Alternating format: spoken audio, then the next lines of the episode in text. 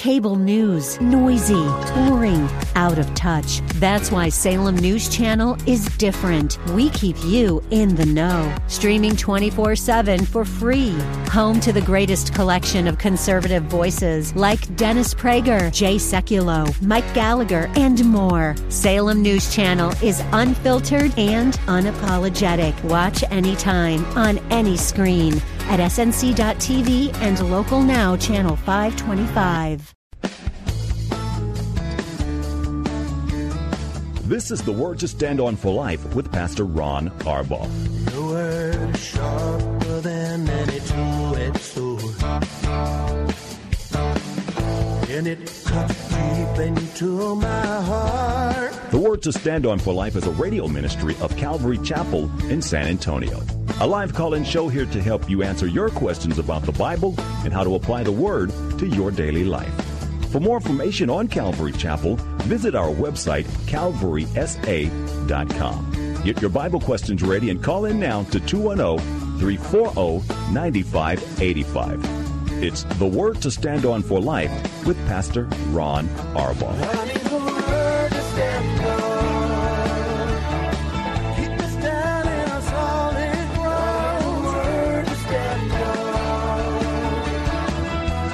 Welcome to the program. It's a brand new week on the Word to Stand On for Life. I'm Pastor Ron Arbaugh from Calvary Chapel in San Antonio, Texas.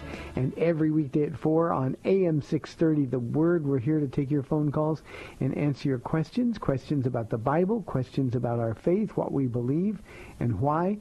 Uh, maybe you're dealing with something in your life and you want to know what the Bible says to do about it. We'll do the best we can to answer your questions. Here are our phone numbers for your live calls 340-9585. That's 340-9585. You can also call toll free at 877-630-KSLR. That's 630-5757. You can email questions to us by emailing questions at calvarysa.com. We also have uh, the ability to ask those questions on our free Calvary Chapel mobile app. If you're driving in your car, the safest way to call hands-free is to use the free KSLR mobile app, and you'll be connected directly to the studio. Hope you had a great uh, week in weekend in church this weekend. We did. Uh, lots and lots of people. Some people got saved. Uh, Paul and I actually got to go to to uh, lunch with uh, a couple. One of the, the the man gave his life to Jesus and was just became a believer. Uh, really, really, really neat stuff is happening, and I pray that happened at your church as well. Um, because it's Monday, um, we have our men's and women's and youth Bible studies here tonight. If you're interested, 7 o'clock. Ladies, you can watch uh, at calvarysa.com on the live stream feed. It's always better to be here because then you can be part of the discussion, the questions that come afterwards. But um, tonight, Lachelle Ortiz will be teaching the ladies. Pastor Kin. uh, I would like to be a fly on the wall in Pastor Kin's study. He's teaching a men's-only Bible study from Ephesians 5:22. Wives, submit your husbands as unto the Lord. So that's going to be an interesting one. Of course, Pastor Nelly is with the high school age youth in Genesis. All of that tonight at 7 o'clock. And of course, childcare is provided. Uh, I want to remind you, and I'll do it every day this week uh, until we actually leave on Wednesday, and we'll be uh, live here for the Date Day edition on Thursday. Then we go to the men's retreat and we will be broadcasting live on Friday from the men's retreat as we've done in years past. But we'd like to invite you. There's still time. We've got some space uh, still available. We keep it as cheap as we possibly can. But believe me, um, take this time away just for you and Jesus, men. Um, and I, I, promise you, he wants to speak to you. Uh, these retreats are often life-changing events. In fact, they always will be if you allow it to be. Um, but this is an opportunity. Um, don't worry that if you don't know anybody here, if you want to come, you will be comfortable immediately and you will be blessed. Lots of food, of course, um, but but the real food is the Word of God. Um, Pastor Tim Burns from Calvary Chapel in Tyler, Texas, a dear, dear friend of mine, is going to be doing the majority of the teaching. I'll be teaching once, but he'll be teaching four times uh, this week, and then he's going to be live uh, here with us uh, at uh, Calvary Chapel on uh, Sunday as well. We we typically have the pastor from the men's retreat uh, who will do the, the Sunday services here. So uh, all of that's going on. We'd love for you to come. If you want some information, uh, call the church office at 658-8337, or you can go to our website. Uh, I, can you sign up on the website? For the? Mm. Not- Okay, you can't sign up on the website, but the information is there. But 658-8337, we'd love to have you, uh, and you will be blessed, I promise. Now, I want to get a little bit more serious now about something before we get into some questions. Remember, we um, love your live calls. It's always a more interesting program when you're engaged. I've asked you to pray, oh, now for quite some time. For a man who feels like a friend, he's not really a friend because we've never met. Um, but uh, Nabeel Qureshi, um, he's written a couple of best-selling books um, from from being a Muslim to finding Jesus. Um, uh, my exposure to Nabeel was with um, the the RZIM ministry, Ravi Zacharias International Ministries. Uh, he was one of their apologists and um, uh, uh, really a treasure of stuff on YouTube and and uh, from at the RZIM website. Um, on Saturday um, this weekend, uh, Nabeel, after battling um, a very aggressive form of stomach cancer, went to be with Jesus. His body died, and I want you to think for a moment, as sad as that is for us, your Bible says that precious in the sight of the Lord is the death of his saints. Nabeel's homecoming was glorious. And he left this body the instant this physical body gave out. The real Nabeel inside him was in the presence of the Lord. So I want to thank you for your prayers. Um, I've had people stop me on the streets and ask me how he's doing. Um, uh, the prognosis was always very, very grim. He was 34 years old. He was married and had a three-year-old daughter. Um, his parents are still Muslims, um, and uh, they're hurting. And we would pray that uh, now for not only the parents to get saved, but that Nabeel's wife and three-year-old daughter uh, would experience the peace that passes understanding from the Lord. So um, I highly recommend uh, any of the question and answer sessions he did, uh, the messages that he's given. Um, YouTube again, just put in the search blank Nabeel Qureshi, and uh, and you will be blessed. Uh, the work that he did for the Lord will live on for a very, very long time. Again, thank you for your prayers. Um, this was a little more personal for me than maybe it even ought to have been. Um, but when you listen to somebody enough, um, you're blessed. And I hardly recommend the RZIM, Ravi Zacharias International Ministries, to anybody uh, who is uh, looking for good resources. Okay, one more time. 340. Oh, I'm, I'm telling. I'm supposed to to uh, spell Nabeel Qureshi. N A B E E L Q U E R E S H I. 340-9585 for your live calls and questions. Here is a question from our email inbox. This is from AA. AA always answers really asks really great questions. Pastor Ron. Exodus 4 has a bizarre section stuck in the middle of this great passage of Scripture. I'm speaking about verses 24 through 26. Evidently, Moses had neglected his duty to circumcise his son. Uh, Zipporah had to do this, and they and threw it at Moses' feet. Why is this important to know at this point in the narrative? Did Moses have more than one son? Are we told his name? How old was he? Do we know if Moses was circumcised? Since Pharaoh had ordered the number of all ordered the murder rather of all baby boys, would his parents have followed the Jewish custom and risked having their son killed? This may be subject you'd rather not discuss with radio audience A. A, A I, there's really almost nothing that I won't discuss with the radio audience. So uh, if you're wrestling with this question, so too are others. Uh, we do know from Exodus chapter 18 uh, the names of his sons.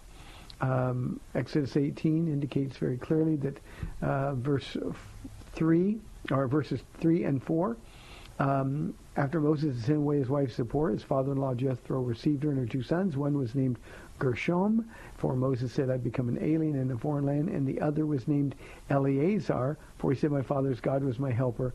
He saved me from the sword. So we know the names of, of his children. Those were his two sons uh, from uh, this particular woman. And the reason it was such a bone of contention is this. Um, God would have told Moses, uh, Moses was circumcised, to be sure. Uh, God would have told Moses um, when he called him to go uh, to see Pharaoh, uh, set my people free was the message. Um, God would have told him that, that you have to circumcise your own sons. Now, this goes into the category, AA, of to whom much is given, much is required. Moses was given a special audience with God. He saw Jesus in the burning bush. He heard the voice. Uh, he was used by God to accomplish marvelous things, and there was even greater things yet to come as he delivered the people of Israel. And God wanted, expected the people given such uh, uh, uh responsibility uh, to be obedient, to guard their walk with the Lord. And so what God would have told them, we don't have a record of this conversation, but it's very, very clear that you have to have your sons circumcised. You're in um, my service. You have to have your son circumcised, and that's exactly uh, what what uh, Moses should have done. Now the problem is that his wife, who was not Jewish, as along with the rest of the, the civilization at that point, they thought circumcision was barbaric, and she refused to to have her son circumcised. And in Exodus chapter 4, he's on his way to Egypt, and Jesus, as the angel of the Lord, but make no mistake, it's Jesus, appeared and was going to kill him. Again, it sounds so harsh to us, but this is again to whom much is given, much, and I will add much more is required. So he couldn't begin to serve God without personally being obedient, without having his family being obedient. And when his wife saw that Jesus really was going to kill him, she took a flint knife and she did it herself, and she said, this is a religion of blood, is basically what she was saying. And she threw the foreskins of her sons at Moses' feet. Now, that's the reason it was important. Now, here's the import for us. We can't pretend we're serving God if we're not being obedient to God personally. And every Jewish male was to be circumcised. This whole episode is going to be repeated at the end of the 40-year wilderness because the people born in the Exodus wilderness weren't circumcised. So they would have to do that before they could enter into the promises of God. There's no promise of God that we're going to enter into unless and until a, we are obedient in our own walk. And again, Moses was given great, great privilege and power. And so there was also great accountability. And this was eventually what separated Moses and his wife. That's when she left him, took the boys back with uh, to, to her home, uh, to her father.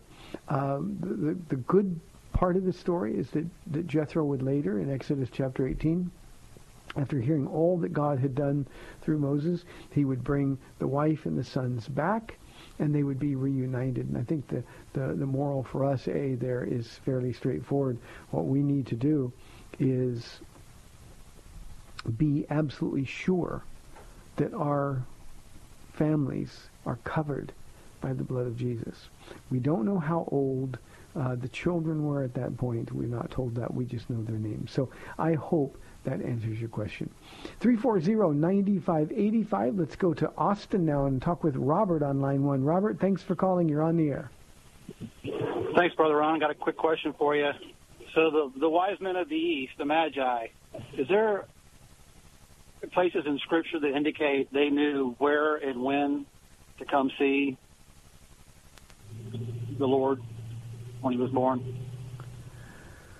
Well, they, the, no, there isn't. Um, however, we know that they were they were given a star to follow. And the Magi, um, these would have been Babylonians. These are the kind of of uh, the group of people to whom Daniel uh, Shadrach and Meshach and Abednego belonged. Uh, these were the best of the best in Babylon, and, and they were the, the scientists of the day, and they studied the stars and they looked for signs.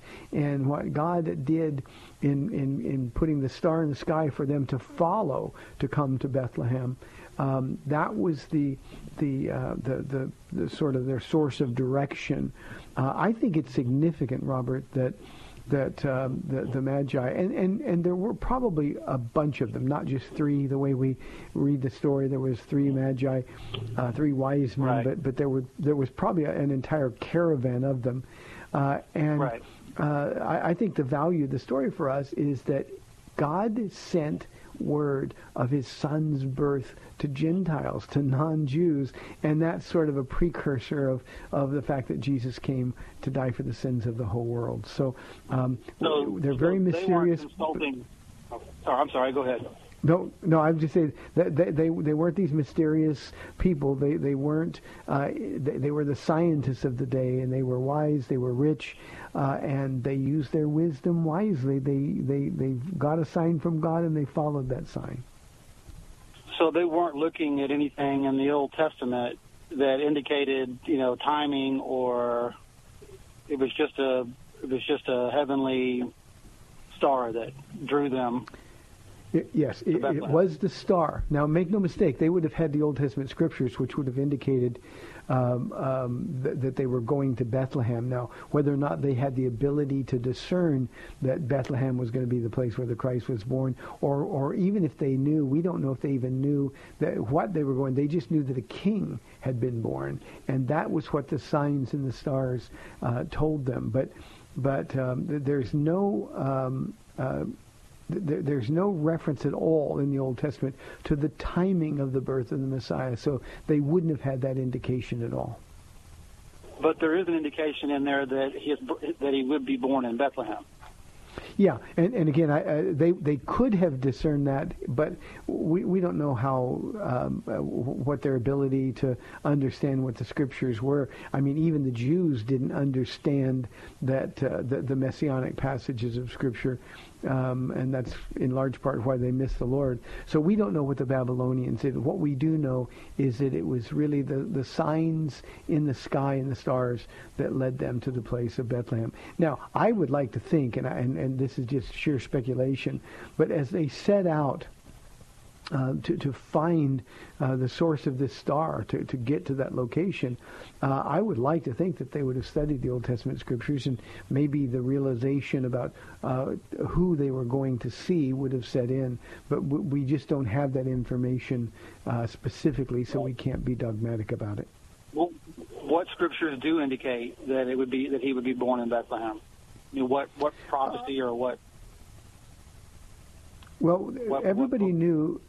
Yeah, the, the, we we know that he was coming from death. Micah um, um, uh, talks about uh, oh, out of you, O Bethlehem, will come a star. Uh, but but it's it's pretty was pretty widely known that that he was going to be a descendant of King David, uh, and and he would be from David's hometown. Uh, Bethlehem Ephrathah was was the, the place. So um, if if you'll just Google, and I don't I'm not looking at my Bible right now, Robert, but if you'll Google uh, Bethlehem in the in, in all the books of the prophecy, uh, you'll see uh, all of the references to Bethlehem. Okay, thank you, Pastor Ron. My pleasure, Robert. God bless you. Thanks very much. 340-9585 for your live calls and questions. Um, here's a question from our email inbox uh, from Nacho. Um, hi, Pastor Ron. Revelation question again. Uh, what is the significance of the specific mention in Revelation 19:20 of the Antichrist and the false prophet being thrown alive into the fiery lake? Will the Antichrist and the false prophet suffer in bodily f- uh, form compared to all the others who are judged and suffer that same fate in spiritual form? Um, a couple distinctions here, Nacho. First, uh, they were thrown alive, uh, but but our physical bodies uh, are not fit for eternity. So there would have been a transformation. Uh, their spiritual bodies that could they could accommodate eternity. that could accommodate the torture. So it's not that they're going to be in, in the fire in in, a, in the same physical bodies uh, that they walked the earth in, um, uh, as opposed to everybody else. Um, everybody who rejects Jesus is going to be thrown uh, into the fire. How, however, um, we don't know, uh, or I mean, we do know for sure that that our physical bodies can't uh, are not suited for eternity. Um, so what we don't know is what our spiritual bodies are going to be like. Even in heaven, we know that we'll be like Jesus. Uh, those who are thrown in the lake of fire won't. The real significance of this is that uh, the Antichrist, the man that we call the Antichrist and the false prophet, will be all alone, completely together in the uh, lake of fire uh, for 1,000 years before others joined them at the end of the millennial reign of Christ on earth. That's very important to understand. Can you imagine the man who ruled and reigned with an iron fist, the man who demanded to be worshipped, the one who uh, set up the abomination that causes desolation during the Great Tribulation, and and uh, we're all going to see him.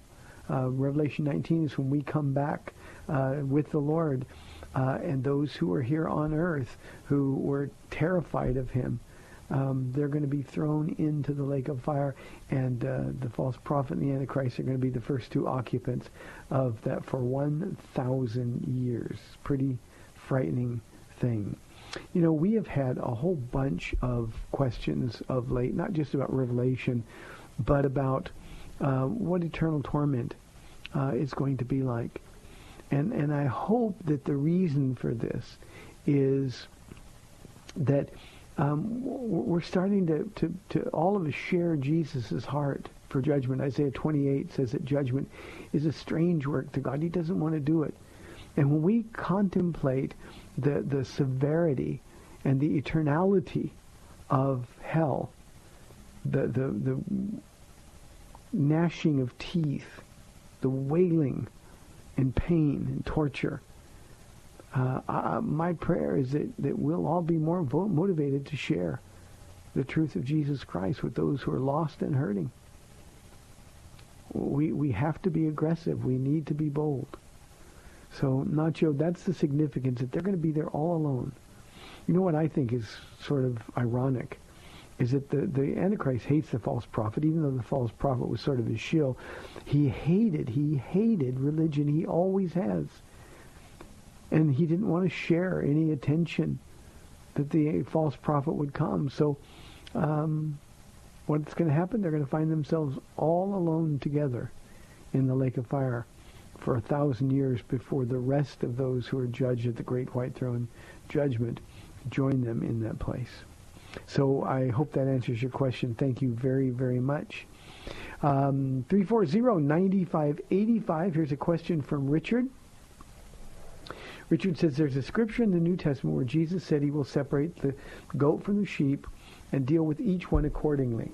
Uh, I think you're talking about the. I know you're talking about the the uh, the Olivet discourse. I, I think this is uh, Matthew chapter 25. Um, um, and he says, I'm paraphrasing, of course. Is this going to be done before or after the rapture? And and do the goats, does the non-believer have a chance for reprieve, so to speak, afterwards, after the rapture?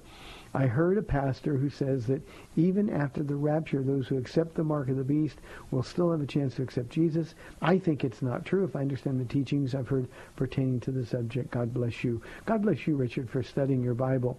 Uh, the pastor who said that, shame on him. Um, uh, once you take the mark of the beast, your fate eternally is sealed. Everybody who takes the mark of the beast, everyone who takes the mark of the beast, is going to know what they're doing. They're going to be making a conscious choice, and their fate for eternity is sealed, and there is no change. Now, all of this is going to happen during the Great Tribulation, which means it's going to happen after the Great Tribulation, or after the rapture of the church. So remember, it's the rapture, the Great Tribulation, Jesus returns with you and me, uh, he destroys his enemies, and then he establishes his kingdom on the earth for a thousand years. So um, we won't see any of this. Uh, when Jesus is talking about the goat and the sheep, he's not talking about individuals, believers and unbelievers. Literally, he's talking about nations. And he's going to separate them based on how they treated um, Jesus, or the, the, his people, the Jews. So um, the, separation of the sheep and the goats, the sheep from one side, they will have an opportunity, those who survive the Great Tribulation, to go into the millennial reign. Those who do not will be judged at the great white throne judgment. It is Matthew 25, 31 through 33. So I hope that answers your question. Um, Grace, uh, with a follow-up question, will the people be aware that they're choosing the mark? That's how I started uh, the, the, the answer, Grace. When, when people take the mark, uh, those who don't will be beheaded those who refuse. Others will um, take the mark, and they will do so knowing that they are making a choice. And that's when their hearts are irreco- irrecoverably hardened. So uh, yes, they will know. Nobody is going to be surprised. I'm glad you asked the follow-up question, though, Grace, because uh, I had somebody in church this this this Sunday talk about how the chips are being manufactured uh, for foreheads and for the back of hands. Well, that's technology we've had for a long time. Um, uh, but but the, the thing that we have to understand, because I get questions about people who say, well, well, I don't want to take that technology because that might be the mark of the beast. No, when you take the mark of the beast, you will know it, you will choose it, and again, I say your fate will be sealed. Nobody's going to take the mark of the beast accidentally or unaware. So we don't have to worry or be afraid of technology. Uh, about a year or so ago, there was a story in our city where a lady was fired because she refused to take uh, or have a chip implanted that would be the ID that they were using for security reasons at work. And she said, no, my religion forbids it. Well, it doesn't at all. That You're not going to take the mark of the beast unaware. Hope that answers your question. Hey, we're inside. Um, you hear the music, so we got 30 minutes left in the program. 340-9585 or toll free 877-630-KSLR. You're listening to the Word to Stand for Life. We'll be back in two minutes.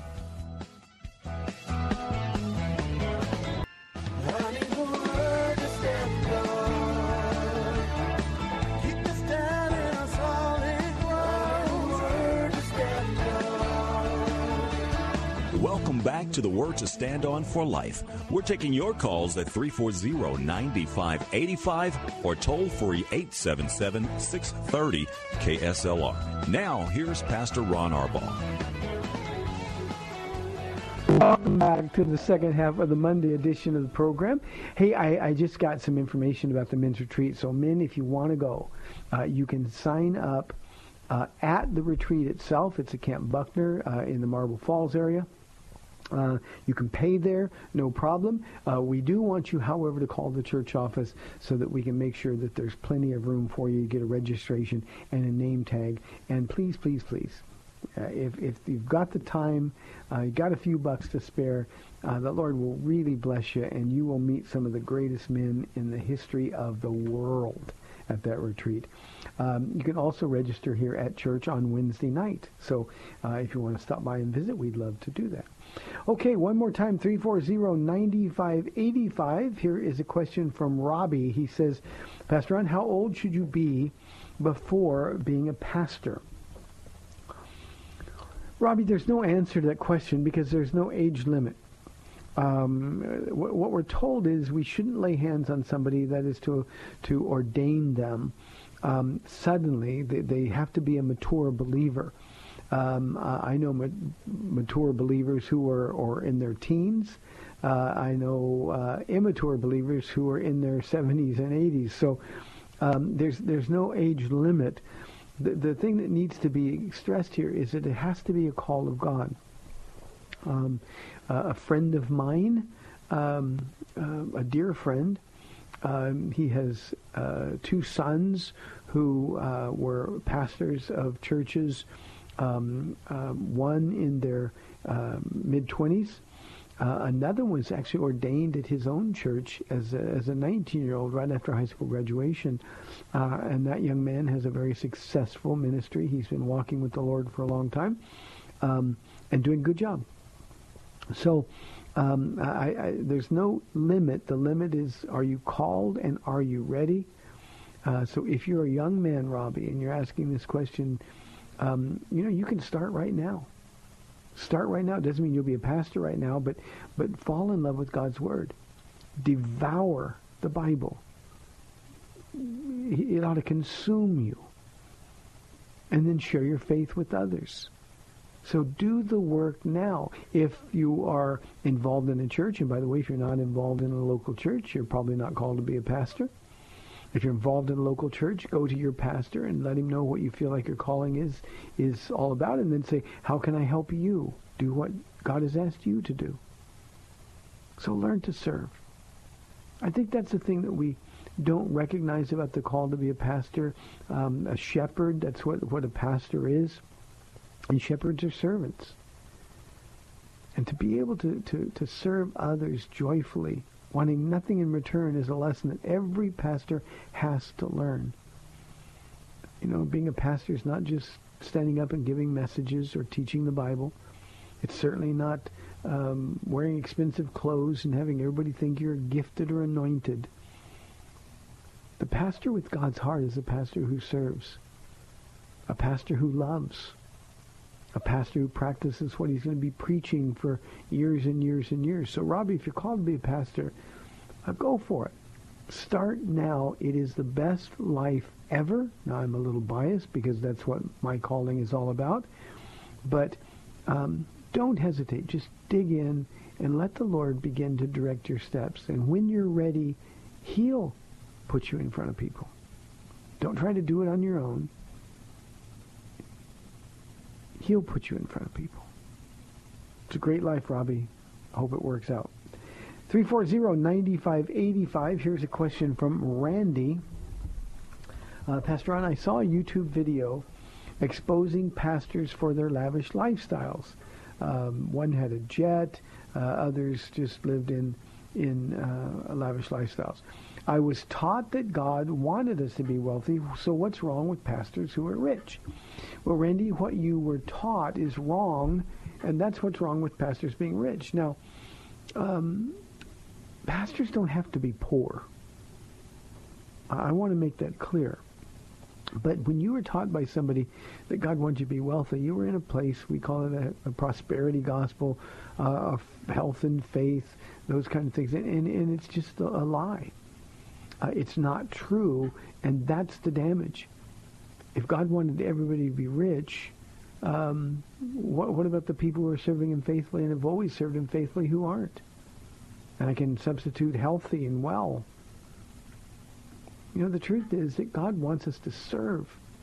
Peter says that we're not to serve out of greed, but we're to do it not lording it over the flock, but serving as an examples to the flock. And Randy, the, the pastors who taught you that God wanted you to be rich weren't representing God. In fact, they were misrepresenting God. And every time we have these news stories coming out that expose pastors for their lavish lifestyles, it is a blight on the name of Jesus. It is an offense to the church of God, and uh, it, it's frustrating. It makes me angry. Um, at the same time, we need to remember that in those churches there are people like you, Randy, who are are, are true Christians, but they they're being taught a lie, and we want to expose people so that they don't believe the lie. God doesn't want us to be wealthy. He wants us to be who He's called us to be, servants of the people He loves. Let me say one thing about pastors' salaries.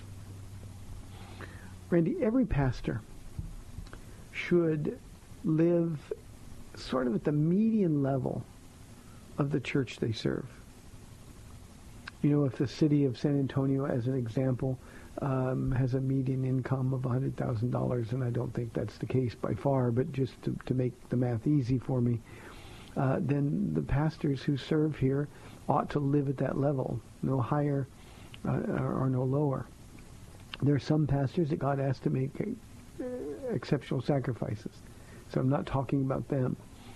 But for a pastor who's to serve his flock, to live a lifestyle, a lavish lifestyle, far above the means of his flock, how is he ever serving them?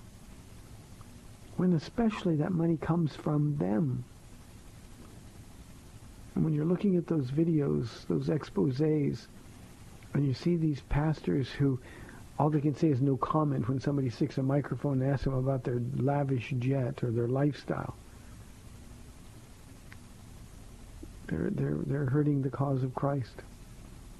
They're ripping off the people of God, fleecing the flock instead of feeding the flock. So God doesn't want pastors to be wealthy, Randy. He wants them to be servants with his heart. And you know what the truth is? Don't tell my church this. But I'd do this for nothing. I really would. This is the best life imaginable. And God has always provided. What we need to do is be sure that we're not stealing from him. Remember it was Judas who was stealing from the money bag? These pastors who are living lavish lifestyles are stealing from the money bag. It's God's money. And we need to understand that. Don't get caught, Randy, in a prosperity church. Don't get caught up in it. We all want to be rich, to be sure. But what we need to want is to serve the Lord. So be careful if you're still in that church, Randy. You need to leave. 340-9585 for your live calls and questions. Here is a question from Jesse. He wants to know, uh, how can Pharaoh be responsible if it was God who hardened his heart? Well, Pharaoh's responsible because if you read the, the, the, the narrative closely, Jesse, Pharaoh hardened his heart. He did it seven times. Over and over. Moses said, let my people go. Over and over, Pharaoh said no. The Lord God of Israel says, let my people go. Who is the Lord of Israel to me? Pharaoh said. And he hardened his heart. There were times when the plagues that came against Egypt were so severe that he relented, at least on the surface, and, and said, okay, you can go. And he tried to negotiate, you'll, you'll know the story, with Moses. And every time Moses said no, God doesn't negotiate. And then he would harden his heart again and go back on his word. Seven times, seven in the Bible is the number of completion. And his heart was completely given over to wickedness. And so when it says that God hardened his heart, Jesse, it means that God gave him over to his own heart. God stopped working in his heart. God stopped calling him. He crossed that line and was forever condemned. So why was he responsible? Because God told him what to do. He didn't care what God told him to do, even when he knew it was God and his God. Uh, gods, little g gods, couldn't measure up to the God of Moses. He still didn't surrender his will to the will of God. That's what happens when we harden our heart against God. And Jesse, by the way, that same dynamic is true of everybody who still lives today. God is going to call us. He's going to reach out for us. And the more we say no to him, the harder our hearts become. And the harder it becomes to say yes to God the next time he asks. It's always easier to say no because you've been saying no.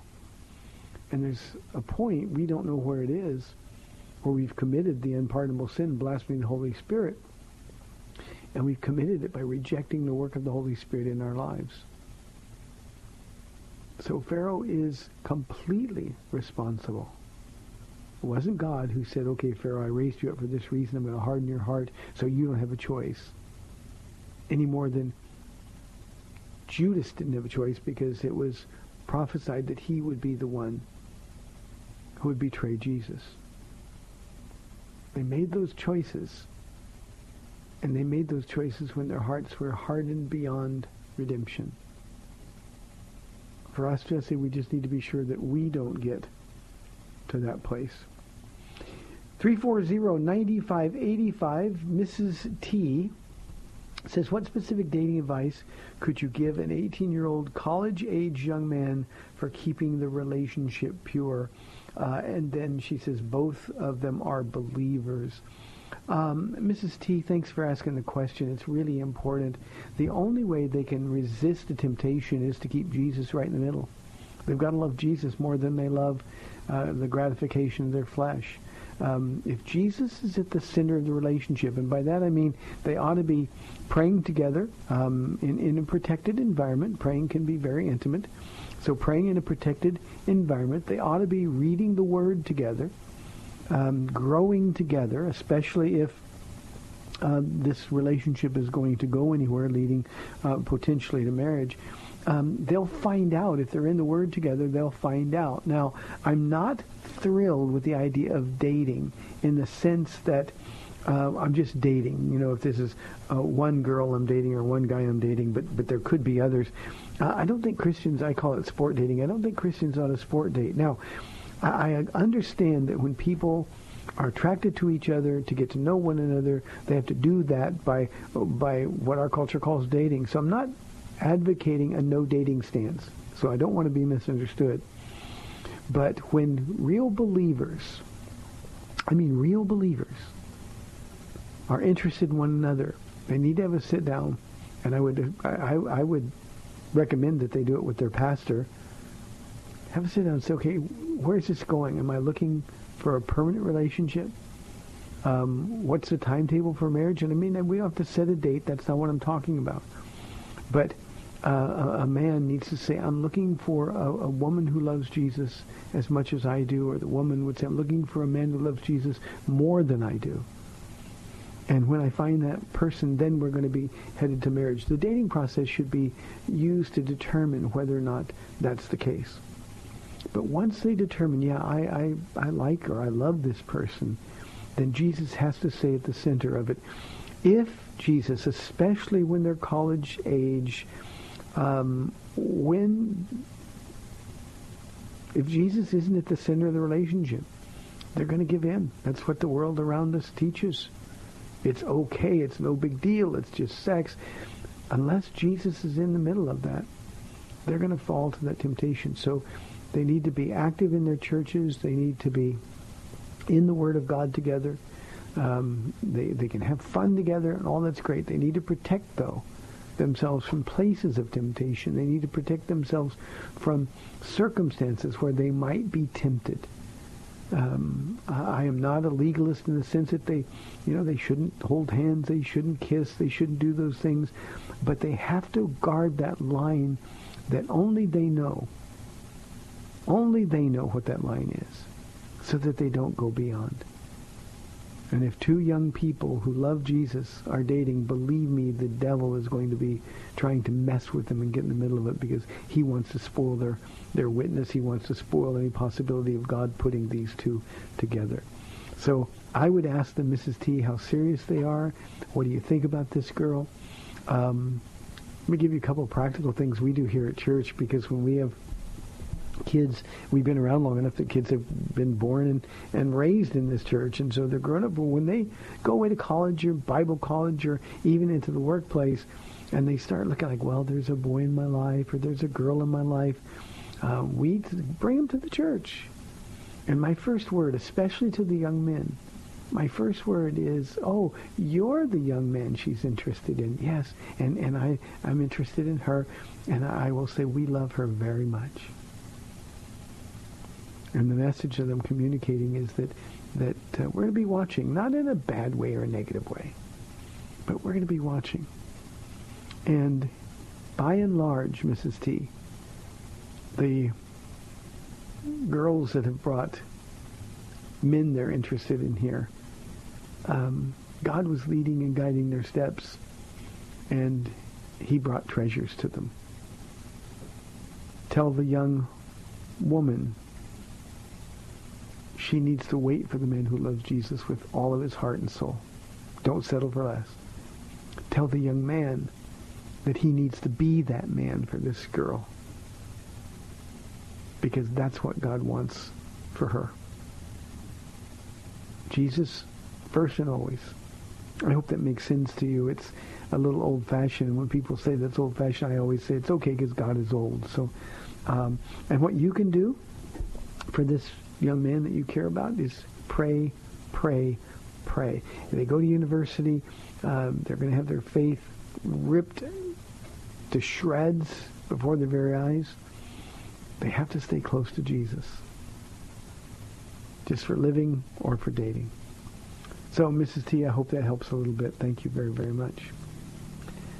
340-9585. I, I'm laughing briefly because we have so many who have been in that very position for a long time.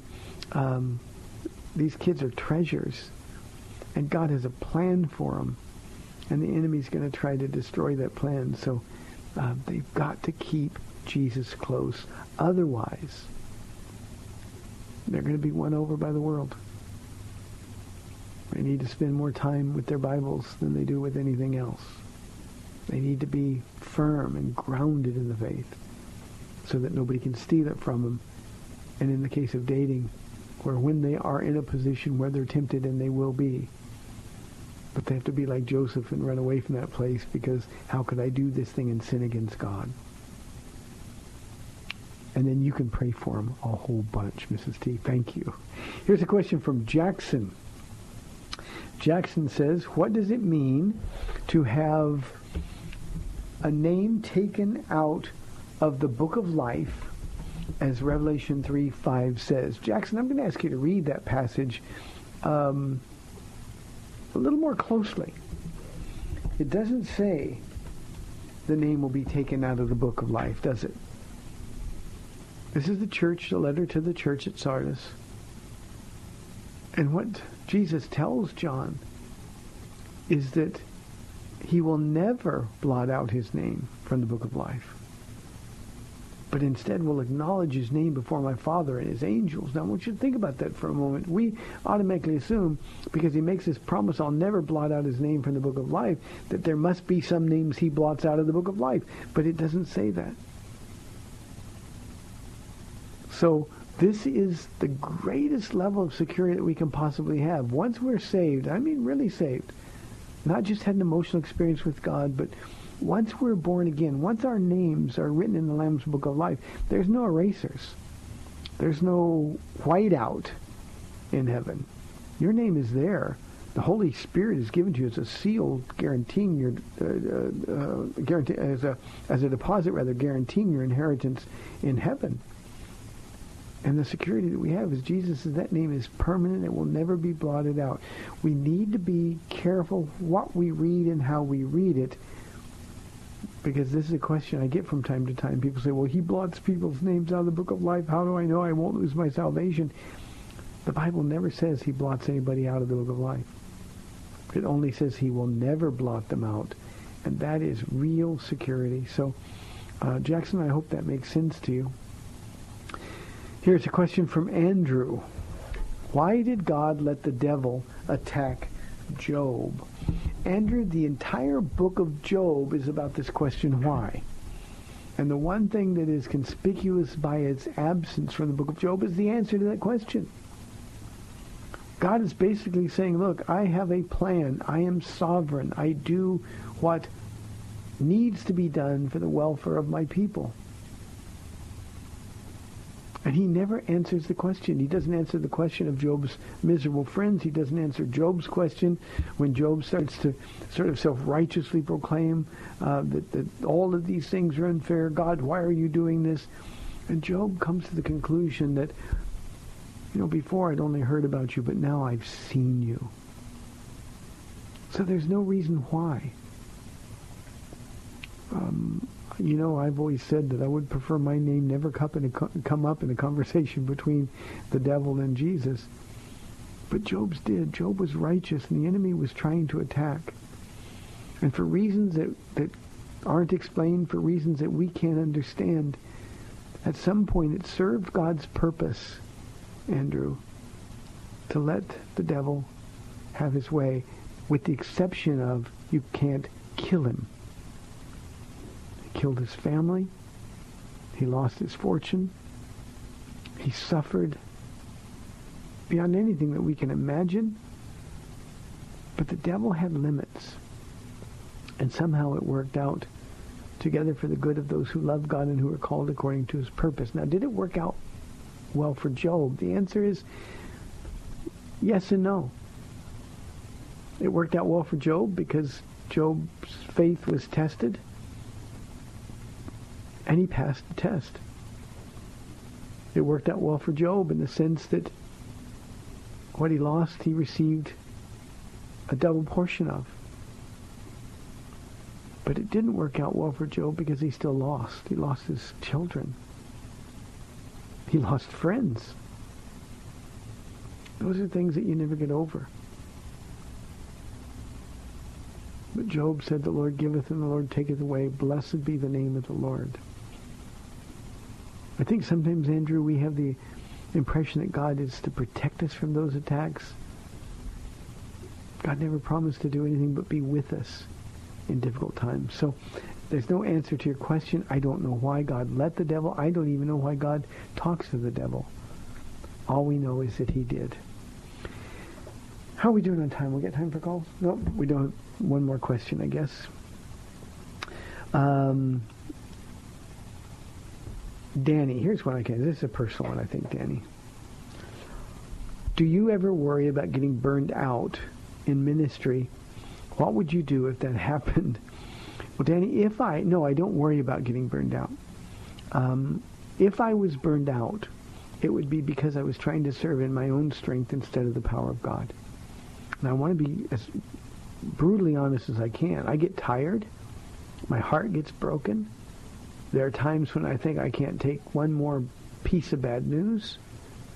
The stress at times is overwhelming, whether it's it's the, the burden of the church. That's what Paul called it. For us, it's a glorious burden. But make no mistake, it's a burden. We watch people's lives fall apart. We deal with it, our particular church, Calvary Chapel. The financial pressure here never stops. We've never had enough money. We never let our needs be known. God's asked us to do that. Um, we, we don't ask people for money. And at the same time, the burden financially is overwhelming. Everything that we do for free. And so there's times I feel exhausted physically, spiritually, and emotionally. But that's when you go back to the well of the living water and drink. So no, I don't worry about getting burned out. I don't have any plans to retire. I'm just going to keep serving Jesus as long as I have the privilege of doing it. I hope that makes sense to you, Danny. Hey, thanks for tuning in today. Thanks for the calls, the good questions. You've been listening to the Word to Stand On for Life. Tonight, our men's, women's, and youth Bible studies. Lachelle Ortiz teaching the ladies at 7 o'clock. Childcare is provided. Lord willing, I'll be back on the station at 4 o'clock tomorrow. See you then. God bless. Thanks for spending this time with Calvary Chapel's The Word to Stand On for Life with Pastor Ron Arbaugh. The Word to Stand On for Life is on every weekday afternoon at 4, and Pastor Ron invites you to find out more about Calvary Chapel at calvarysa.com. The Word to Stand On for Life was sponsored by Calvary Chapel of San Antonio.